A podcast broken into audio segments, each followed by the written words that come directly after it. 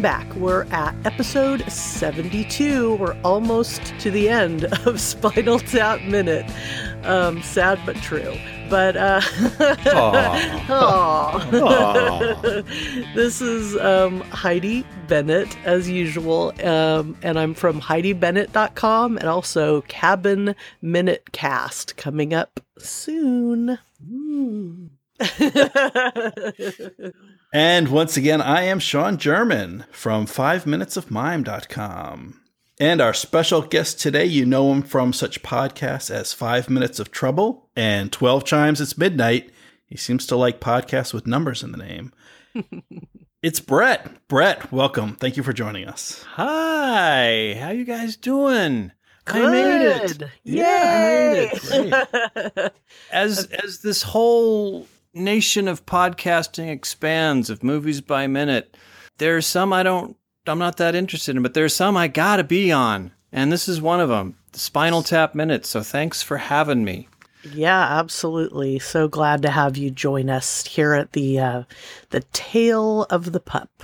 I have arrived, and, uh, and I'm ex- I am very excited to to meet you both. Yeah, I'm meeting you both, even though, you know, we're separated yeah, by miles yeah. and microphones. You know, Heidi and I have sort of known each other off and on in a way, kind of. We've been in the same room many times.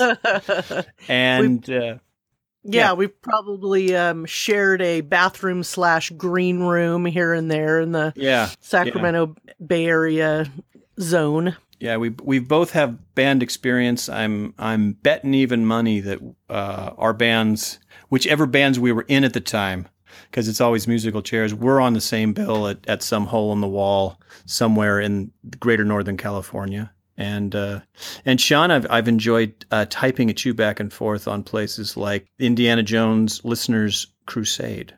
Where yeah, we, sorry, we've had, we've had quite a oh, yeah. back and forth on the. Uh, Yeah, in, in the crusade and various listener groups on the Facebook. Yeah, I, I think we've rewritten a couple of Indiana Jones movies or recast them. I remember we were very like, you know what? What uh, Temple of Doom needs is Edward G. Robinson. So we were ready to parachute Edward G. Robinson into Temple of Doom. But that's another uh, time for another podcast. Yes, for yeah. another forum or uh, yeah. So we've all communicated with each other either through music or through language of some sort. Language, yeah. Yes.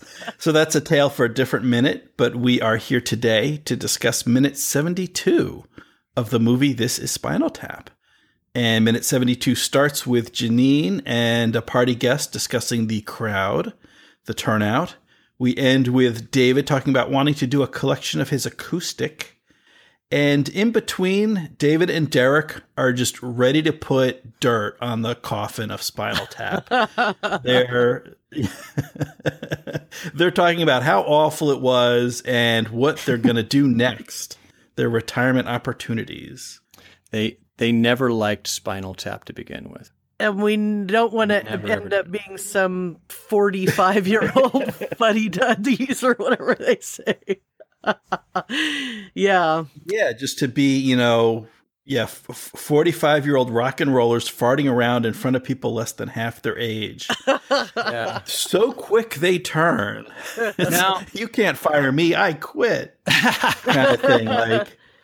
Now, should we? Would you jump in on, on that conversation, or should we go backwards to uh, the lovely Janine and uh, and her guests? Yeah, yeah, oh, yeah, that, yeah, yeah. Let's not let's not jump too far ahead. Sure. So Janine is making a comment about how hard it is to get people at the last minute, and you know you can't arrange it all overnight. Like, wouldn't this the the tour would have been planned out weeks in advance? They'd know the last day that the tour ends in L A.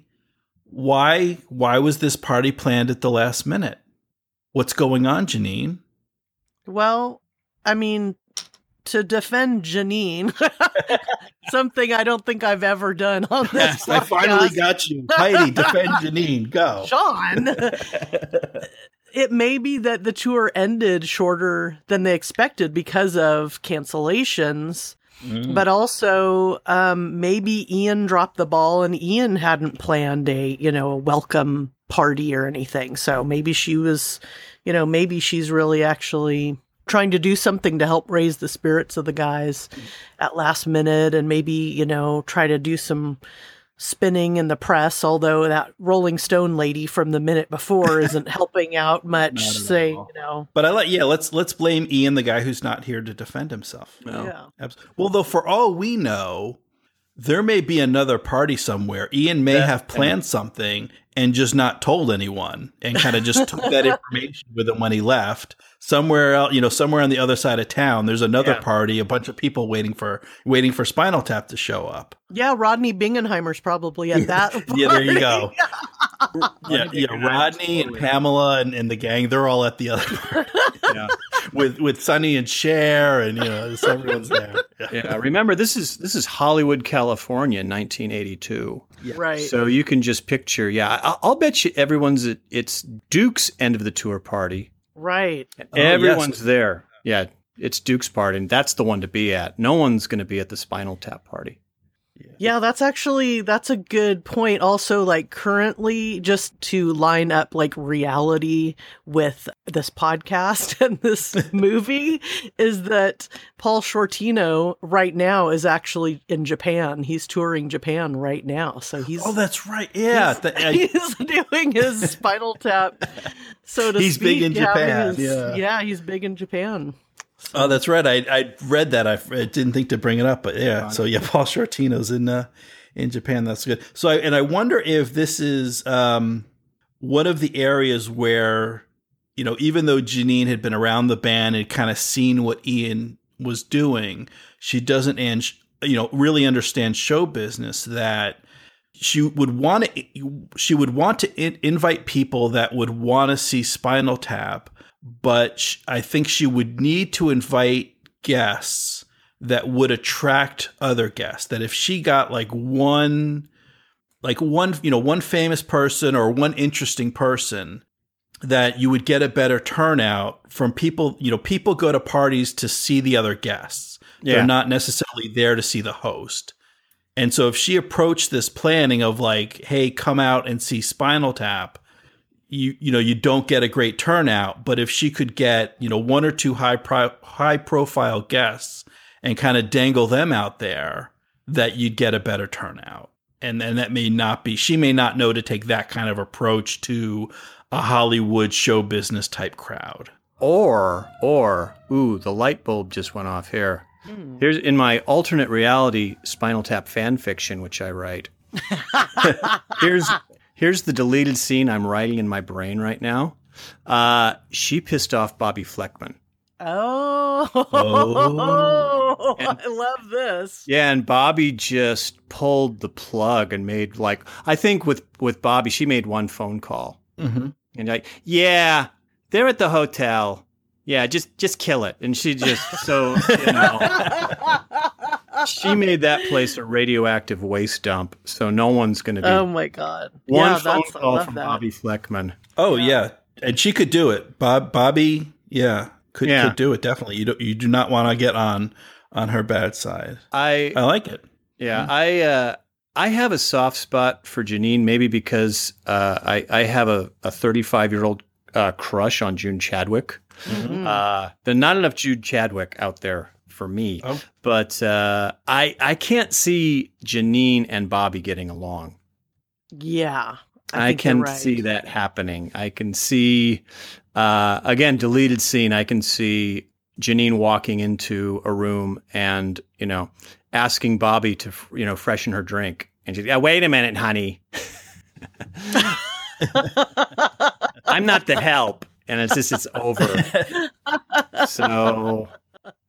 Yeah, I'll be writing that and I'll post it on the on the groupie page. The uh, the Janine and Bobby catfight. Yeah, oh, yeah, please do. Yeah, unfortunately, we're we're, we're robbed of that of that scene that Bobby kind of makes her exit from the life of Spinal Tap before Janine shows up. So we don't get to see them meeting. Yeah. And I'd like to think in reality, uh, with with the actresses involved and the whole improvisational nature of this film, that yeah, they would have torn it up.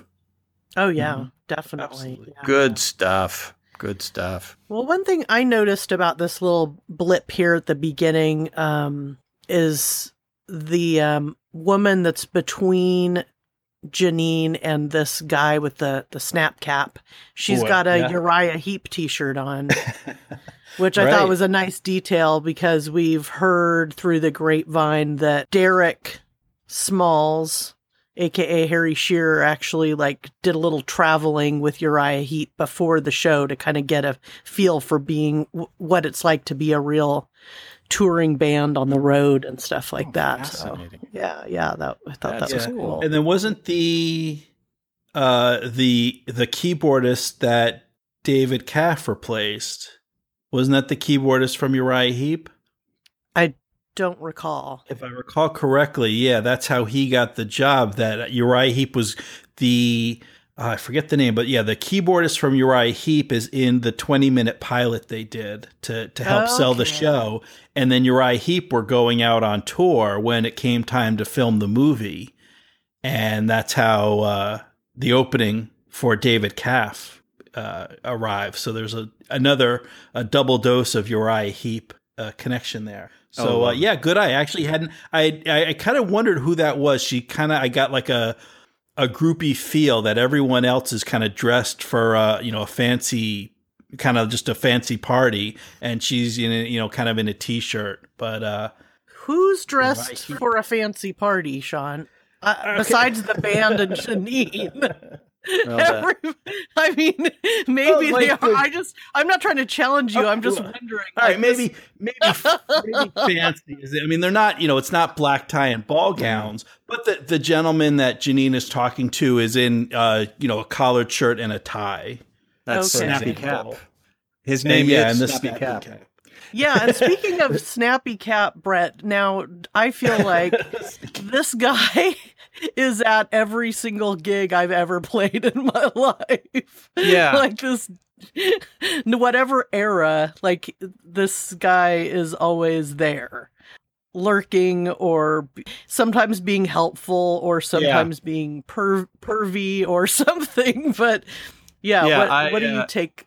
Yeah, that's it. I, I'm I'm I'm writing the um I'm doing the uh, F B I profile on him, that he is your consummate music nerd mm-hmm. who has a fanzine uh called I'm trying to think of like some obscure Kinks song that he has named the fanzine right. after, and he has that overbearing way of, you know, he'll conduct an interview with somebody and it'll become him talking about uh, that person's music.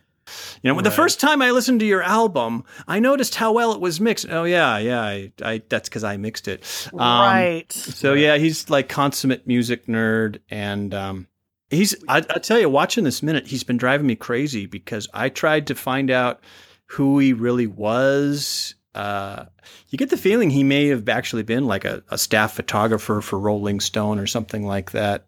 And they just put him in the movie. Uh I yeah. also wondered if he, I, I suspect he might be Tommy Smothers' stand-in.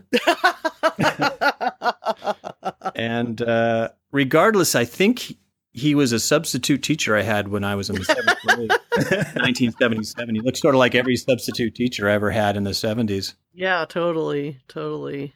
Yeah, I thought he just had a great, a great look. And you're right, Sean. He is, he is dressed pretty fancy. I well, guess and he that- does have, I, I wish we got a, a better look at him from further away a little bit, because he's got a lot of straps. So yeah. he's, he's, he's probably got like a, a satchel bag or a side bag, but then there's like a couple straps around his neck. So I don't know, maybe yeah, he's got a camera or something he's, he's toting yeah. around, but I don't, I don't think he's from any actual magazine. He just, yeah. he just carries he might a camera. Be a free, freelancer. Yeah. Yeah. You know, another theory I have, he also looks like he could be a comedy writer. Like, you know, some pal sure. of, you know, some pal of Shearer's or McKeon's, or, you know, I, you know, as many times as I've watched this movie, I, I can't recall who produced it. So I wonder if he's, yeah, like uh, Rob Reiner's partner in this. He's the producer and he's, this is his cameo. 'Cause yeah, he looks, he looks official in some way. Well, not official, but you know. He's he's he made sure the craft services got here at at seven. So right, right. yeah, there there are a couple uh, there are a couple credits people listed as L A party guest, or a couple guys as L A party guest. I'm not ah. sure if he's one of those. It, it's hard to say. Yeah, because uh, yeah, because everybody's an L A party guest. Really, if you think about it, you know, bright, sunny Cleveland with all its palm trees.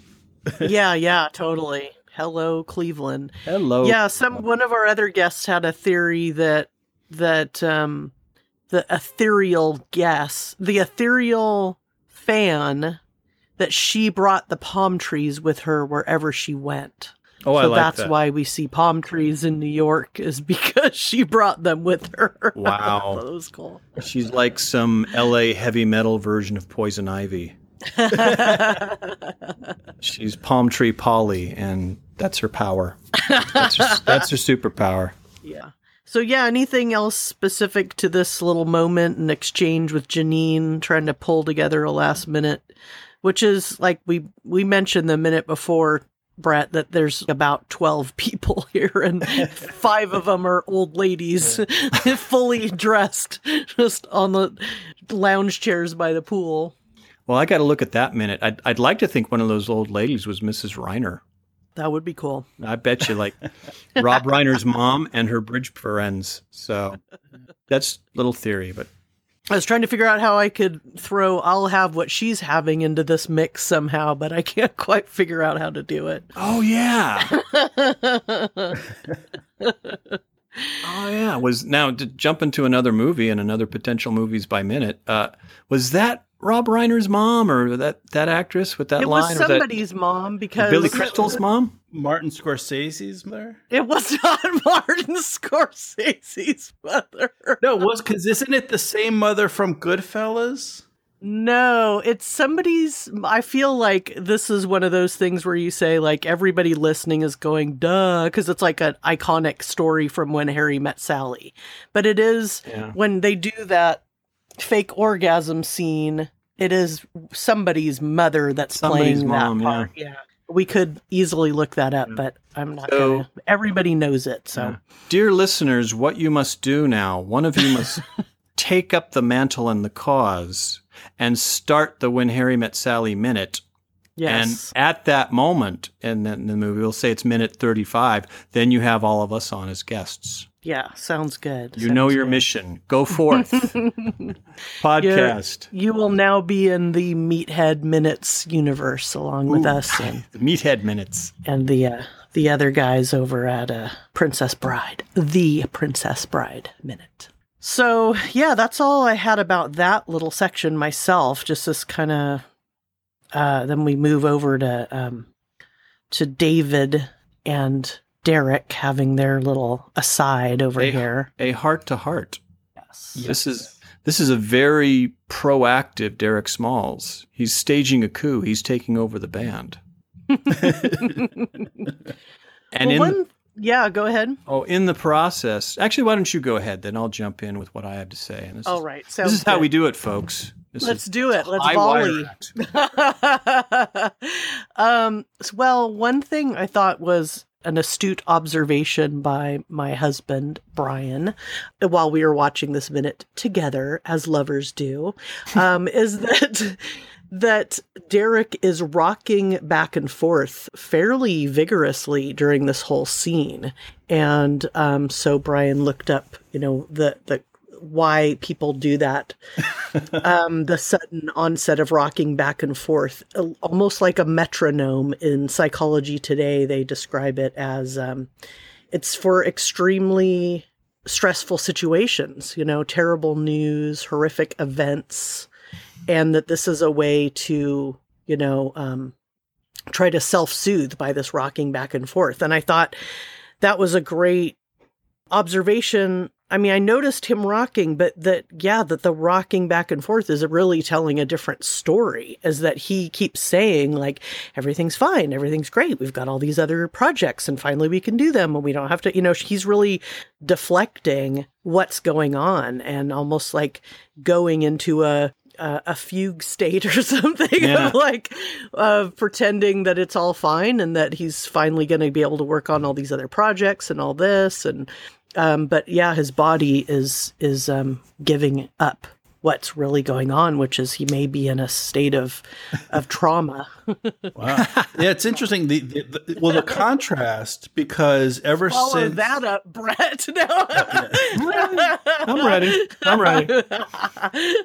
But uh, but uh, uh, go ahead, because I think you I knew where you were you were going with this. Yeah, go, Sean. Oh, well, I was just saying the contrast, because really since Nigel left, uh, you know, David's been very, very sedate. Right. Yeah. Uh, and, and sedated as well. Uh, exactly. So he's, you know, he's very withdrawn and very calm and, and in a lot of denial. Yeah. Uh, and then Derek is kind of comforting himself the opposite way of sort of, we're getting the, the, the manic and the depression, uh, you know, David's yeah. depressive and Derek is being manic. Yeah. Yeah. Really. Yeah. Really? Yeah. Yeah. And David actually here looks like he's just come back from the methadone clinic. Totally. Yeah. Michael McKean looks just yeah. wonder, wonderfully burnt out.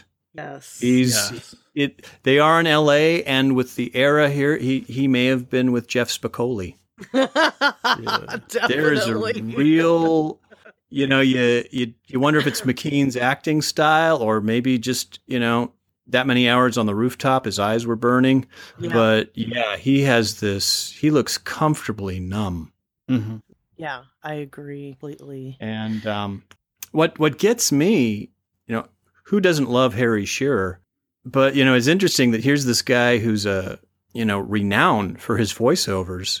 Yes. And what cracks me up is his Cockney is coming and going. It's the Incredible Shrinking Cockney. It's like, David, we don't need this band. We can do other projects. You right, know, right. The ones like we've been talking about for years. And it's, uh, I mean, to be fair, you know that they're improvising here. I don't know how much pre-planning they did for Saucy Jack, but, you know, they're all in a high wire act. So it is noticeable yeah. how Harry Shearer's accent is uh, tidal here. It comes and it goes. And, uh, It's it's particularly ironic in that I just I just found out a, a gem of trivia about Mister Harry Shearer just an hour ago. This one, my brain literally exploded. There's bits of brain all around all my chair from this.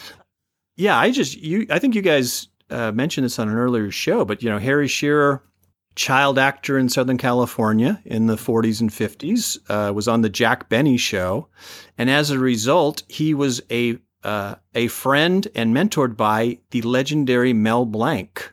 Mm, that's mm. awesome. Isn't yeah, that... we, I, I was not aware of that previously, but that's, you know, that would would uh, make sense with the voiceovers. Mel yeah. Blanc, the voice of Bugs Bunny, and, and so many others, of course. Yeah, there's a, an amazing picture I found that we'll we'll post on the groupie page of. Uh, you know, a table of writers and Mel Blanc with Jack Benny. And there's, there's a little tiny mustacheless Derek Smalls. You know how some, some people, you look at pictures of them as kids and it's just, oh, that's a kid. You look at some people and it's, oh, it's a small you. And yeah, there was a very small prepubescent Harry Shearer there. Sweet. It's, it's, uh, it's pretty funny how much he looked like Harry Shearer when he was ten years old. Cool. Yeah, I look forward to looking at that and sharing it with everybody if you'll be so kind as to share that oh, image with us. Absolutely. It's one of my favorite things to do on these podcasts is uh, just, yeah, share those little tidbits. Yeah, that is so cool. Um, yeah, we had not unearthed that. So my, consider our minds also exploded. Absolutely.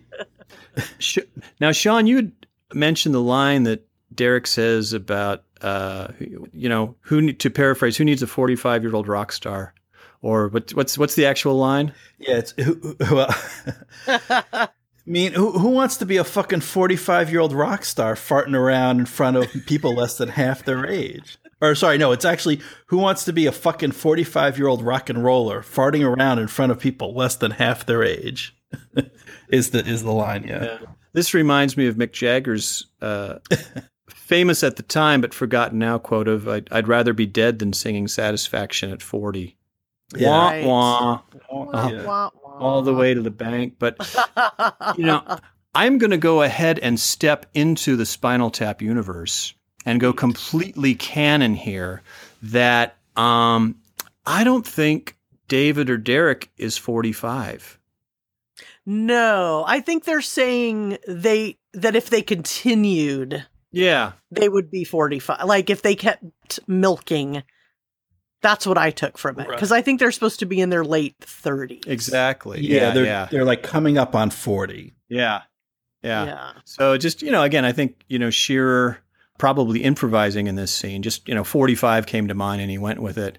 But yeah. it did uh, did have a pause there. And, and it's like, yeah, exactly. It's it's interesting that McKean and Shearer, uh, you know, McKean, I looked up, was born in forty-seven. That could be about when David was born. You figure he'd be a little younger than, say, Jagger or Lennon and McCartney. Uh, and so, yeah, you could kind of picture that might be an eighteen-year-old David Saint Hubbins on that B B C show singing, giving some money. Right. Um, yeah, I think way too much about this. Uh, well, so, well, so then they, they'd only be about thirty-five, and then Derek potentially younger. So thirty-five yeah. for, for Nigel and David here. Yeah. Yeah. And uh, well, yeah, actually, no, I like that. Yeah, it kind of because just sorry to jump in. No, it's a, no go for but it. But Break Like the Wind was that I I'm I have no memory for dates. Wasn't that ninety-two? Yeah, about ninety-two. So ten years later. So if they're thir- if if if we assume Der- David is born the same year Michael is, which would be forty-seven. So they're thirty-five here now. When Break Like the Wind comes out, he's forty-five. Ooh. Ooh. The wow. same age he said he didn't want to be doing this anymore. More fan fiction, because you know yeah, Janine's yeah. going to do all this astrological, numerological. David, your your number is forty-five. When you are forty-five, it your life will break like the wind.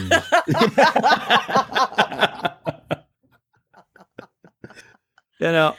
Uh, yeah, on kind of a semi, this realist, semi-realistic track we're taking. I mean, that also, it helps to explain these characters and their behavior. You know, we, we sometimes we forget that, you know, these, these rock stars, these legends were kids when they became world famous. And some of them, you know, their maturity just stopped right there. Oh, sure. So when you see, yeah. So when you see, is this a joke? It's, you know, these guys have no coping skills. You know, they, they're just, you know, over the hill teenagers. So totally. Um, well, yeah, when they're they're up on stage, it's just that's their childhood. Yeah. Preserved. Yeah. Like like a stuffed like moose. A, like a stuffed moose. Save it. yeah, yeah. yeah. Um, so, do, do we want to talk about Saucy Jack? Oh, gosh, yes. So, so move, moving on, moving ahead. Heidi, I am in your debt because I just thought, number one, I just thought Saucy Jack was something they made up, a funny term. Um, well, number one, I you just you sent me uh, the actual song, there, the actual number, Saucy Jack, which is a pretty awesome song. Yeah, did, so, um, yeah, go ahead, Sean. I was just going to say, so yeah, they did. I think it was around two thousand nine that they released uh, Saucy Jack, and they've they've done it in concert since then. Yeah, they've performed not not the full musical, but at least that that song, the the, the titular song of the, the musical, and it's catchy as hell. I oh, love that. You know, I, I missed it until now, but it's a it's a great little song, and you know, a reminder that no matter how silly they get or how you know what the lyrics are, these are good songwriters. yeah, know, yeah, yeah, catchy totally. tunes, and uh, yeah, Saucy Jack just has that, you know, that British rock meets old English music hall sound of, say, you know, the Beatles for the Benefit of Mister Kite, um, mm-hmm.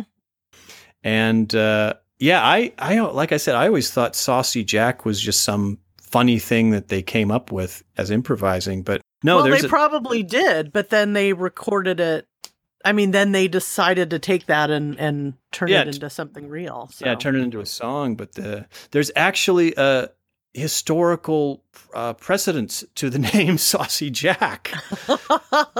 That was. Uh, There's what's if you're a if you're a fan of Jack the Ripper, like I'm a fan of Jack the Ripper, and sure, who isn't? Who isn't? But uh, in in Jack the Ripper lore, there's a rather famous postcard that the Ripper allegedly sent, I think, Scotland Yard on October first, eighteen eighty-eight. And he makes a reference to himself saying, you know, you won't catch Saucy Jack. Mm, another excellent detail. Yeah. These guys you see? are good. These folks, guys are so good. yeah. Folks, these these podcasts are edumacational. They learn stuff. Saucy Jack was a real thing. Yeah, that's cool. That's a good detail. Thanks for bringing. You're bringing the goods, man. I like it. This is what I love. It's it's the little stuff that's under the surface. So yeah, anything that you had, Sean, about old Saucy Jack? Well, just that once again, we see that Spinal Tap is right behind the wave of what everyone else is doing. Yep. So there are actually... Well, not maybe not right behind in this case, but they are following a trend. Uh, there were actually two different musicals in Britain on the life of Jack the Ripper that were staged in nineteen seventy-three. Mm. So there was Ripper and then the, the Jack the Ripper show. yeah. And then in seventy-four, there was Jack the Ripper, the musical. So. Oh, wow. That, in turn, influenced uh, Stephen Sondheim, who wrote Sweeney Todd, right. which is not about Jack the Ripper, but is another musical about a serial killer. So they're, you know, they're they're kind of breaking new ground in terms of digging up old trends that have already kind of passed by. So there were actually yeah, a number of, you know, modern musicals in Britain on on Jack the Ripper. When when they came around. Sean, what's left of my brain matter has exploded again. Because I just assumed, yeah, Sweeney Todd was had been a big hit about that era. Mm-hmm. And I just, okay, let's do a, a little comic nod to Sweeney Todd. And I had no idea that somebody had actually tried to do a musical uh, variety, hopefully a comedy about Jack the River, Jack the River. That's another guy, Jack the River. Jack the River, the Jack Saucy the River. River. Yeah. Saucy, the Saucy River. Uh, but yeah, a Jack the Ripper musical.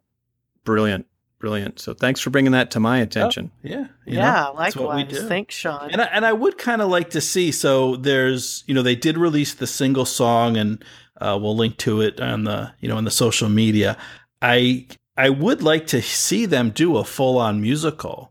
You know, there's been things like uh, Book of Mormon, where we've seen, uh, you know, artists and comedians from other forms of of entertainment that were not traditional music writers of, of Broadway musicals or, or playwriters and those kind of folks kind of cross over and be successful. And, and like like you said, Brett, that these guys are great songwriters. That I think if they uh, if they took some time to uh, to explore that theme and give us the the full musical, um, yeah. I would I would check it out. I would expect it to be pretty good. I'm with you. I'm with you. And to take that one incredibly weird step further into the Twilight Zone, yeah, I would like to see them do do it format wise as a behind the scenes, you know, preparation for the show, which they they've kind of done in terms of like Best in Show and Waiting for Guffman, but. Mm-hmm. You know, I, I have this little pet fantasy of Guest and McKean and Shearer doing a project where all of their characters interact. So you have, uh, say, Michael McKean's Mighty Wind character talking to Nigel Tufnell and, and back and forth. And they would they would be playing multiple roles, but it would be all their characters uh, going back and forth and possibly using C G I. So they're all on screen together. But um, oh, my God, like an Orphan Black. Ultimate. yeah. Yeah. That would be a lot of fun to see. Yeah. Yeah. Especially like seeing Corky trying to like wrangle everybody together yeah. and put on a show. Corky wrangling Nigel. Just to have them interact and, um, you know, so many great characters that they've come up with. And, uh, and I think it would be a perfect opportunity to, uh, to bring back Lenny and Squiggy for one final, uh, encore too. So, yeah. That's mm. a great idea. Well, when they win this bazillion trillion dollar lawsuit against Vivendi, then maybe they'll celebrate with a burst of collaborative creativity, and we'll see that come to, to life. Right. Well, they'll, awesome. then they'll be able to retire, and they'll suddenly have time for all these these projects. That they- Well, speaking of ret- retiring, I know, Brett, that we're going to have you for the next minute. Is there anything else specific to this minute we want to talk about, or shall we wrap it up? And um, shall we retire um, minute seventy-two? Retire minute seventy-two. Oh, you know, you may have noticed I, I brought this uh, soapbox that I think this is a good time for me to stand on and just say that, uh, yeah, let, let's just talk for a moment about the the concept album and and the rock opera and all these very pretentious projects. Because, uh, yeah, Sean, you were saying how, you know, Tap would be, as usual, like one or two years too late to get on the bandwagon. And, you know, mm-hmm. this is, it's June right now. This is the fiftieth anniversary of uh, the release of Sergeant Pepper. Mm-hmm. And, you know, and, and, the, and the duality of one of the great albums released, but all the crummy albums that it begat, um, because for every for every great yeah. concept album, for every Pink Floyd, there's Garth Brooks' Life of Chris Gaines, or Styx Kilroy Was Here, or Kiss's Music from the Elder, and uh, you know, my own personal favorite, Edgar Winter's Mission Earth. Oh mush. Which is uh, I'll I'll send that one to you guys. It's a piece of work. It's uh, it's a musical soundtrack that he wrote to a uh, an L. Ron Hubbard science fiction novel in nineteen eighty-eight. Oh wow! And yes, it's please, yeah, please. It's bad. I mean, it's, it's I, I know the way you set it up. I'm like, how can you miss? Well, it's it yeah. I'm speechless. My head's about to explode again. Uh, how it could you? It miss? Leaves you speechless. Yeah, I mean, come yeah. on. The the rock and roll opera score to a book from the father of Dianetics. Yeah, you know. Yeah, with with a with kind sold. of a yeah with kind of a bougie woogie backbeat. Sweet. It's, yeah, it's it's uh, yeah it's it's a real piece of work, and um, yeah, you'll as uh, my my gift to you guys for allowing me on your show is I will I will send you uh, uh, this album, which you must hear. Uh, Sweet. And then you'll never have me on the show again.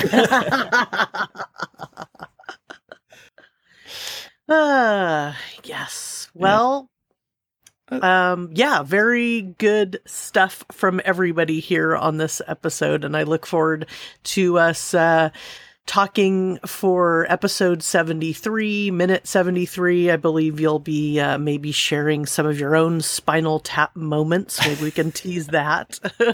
I, I, I have tapped. I have I have walked in the path of tap, but we can we can save that for tomorrow. That sounds good. So um, yeah, we'll wrap up episode seventy-two, and um, you know, you'll find us at Spinal Tap Minute dot com for Here to Eternity.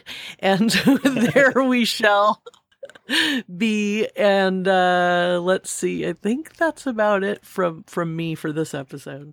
Yeah. And so, Brett, if if folks want to hear, you know, want to hear more from you up on your soapbox. Yes, yes. Where can well, our listeners I, find you? Well, I'm I am currently feverishly writing Spinal Tap fan fiction, and I hope to have that website going soon. But in the meantime, there is uh, the much celebrated Movie by Minute podcast I did with the great Mister Josh Horowitz called Five Minutes of Trouble, uh, an examination into John Carpenter's uh, Big Lubble and Big Rubble, Big Rubble in Biddle Bigga. I love that. Yeah, Big Rubble in Little movies. Bigga. Big Trouble in Little China. China. Well China. Uh, when China. we were uh, China, we were very uh, radical. We tried to do it five minutes at a time. I'll, yeah, I'll, I'd like to pick your brain about that. Maybe off off. Uh, sure. Yeah, yeah, sure. Yeah, and I'd be happy to share. And that that's one of my favorite movies. I mean, just so much fun, that the the Big Trouble, and then the the way you guys did it for the, you know, if any of our listeners aren't familiar, to do it rather than five daily shows a week, just one big five minute chunk uh, once a week, and it uh, it was nice. It was, I, I think it, it worked very well for that movie, just to kind of not, not dice it up into too small a chunk, but to be able to just kind of attack five minutes at a time. And uh, it was a good job. So I certainly recommend folks, if you, if you like movies, that's a good one. And if you like people talking about movies, they talk about one five minutes at a time. Ah, oh, thanks, Sean. Yeah. We, uh, we like to call it the digest version. Yeah. Okay. It's kind of the weekly wrap up. It's mm-hmm. like an N P R show. It's like, it's Saturday morning. We're going to talk about John Carpenter's Five Biddles and Little Rubble.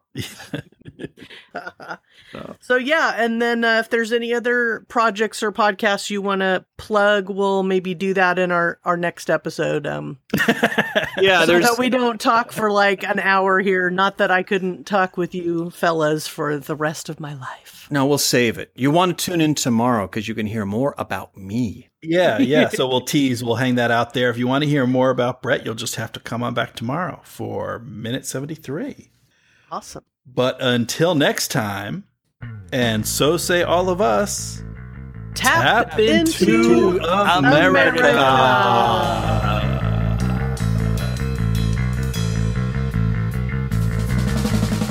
And speaking of John Carpenter, I just want to throw in here that there's just been a Movies by Minutes, a new, uh, a launching new um, project, which is, okay, I just blanked on it, you guys.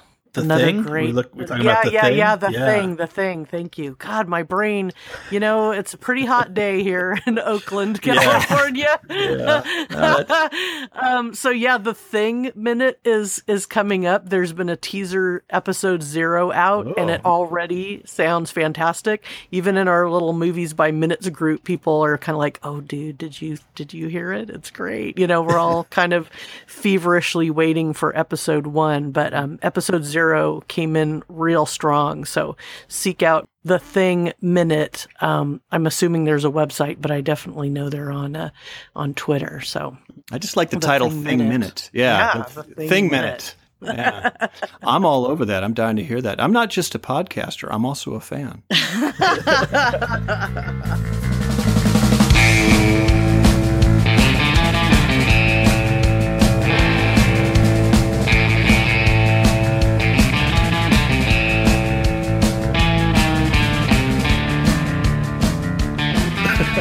Oh, I choked.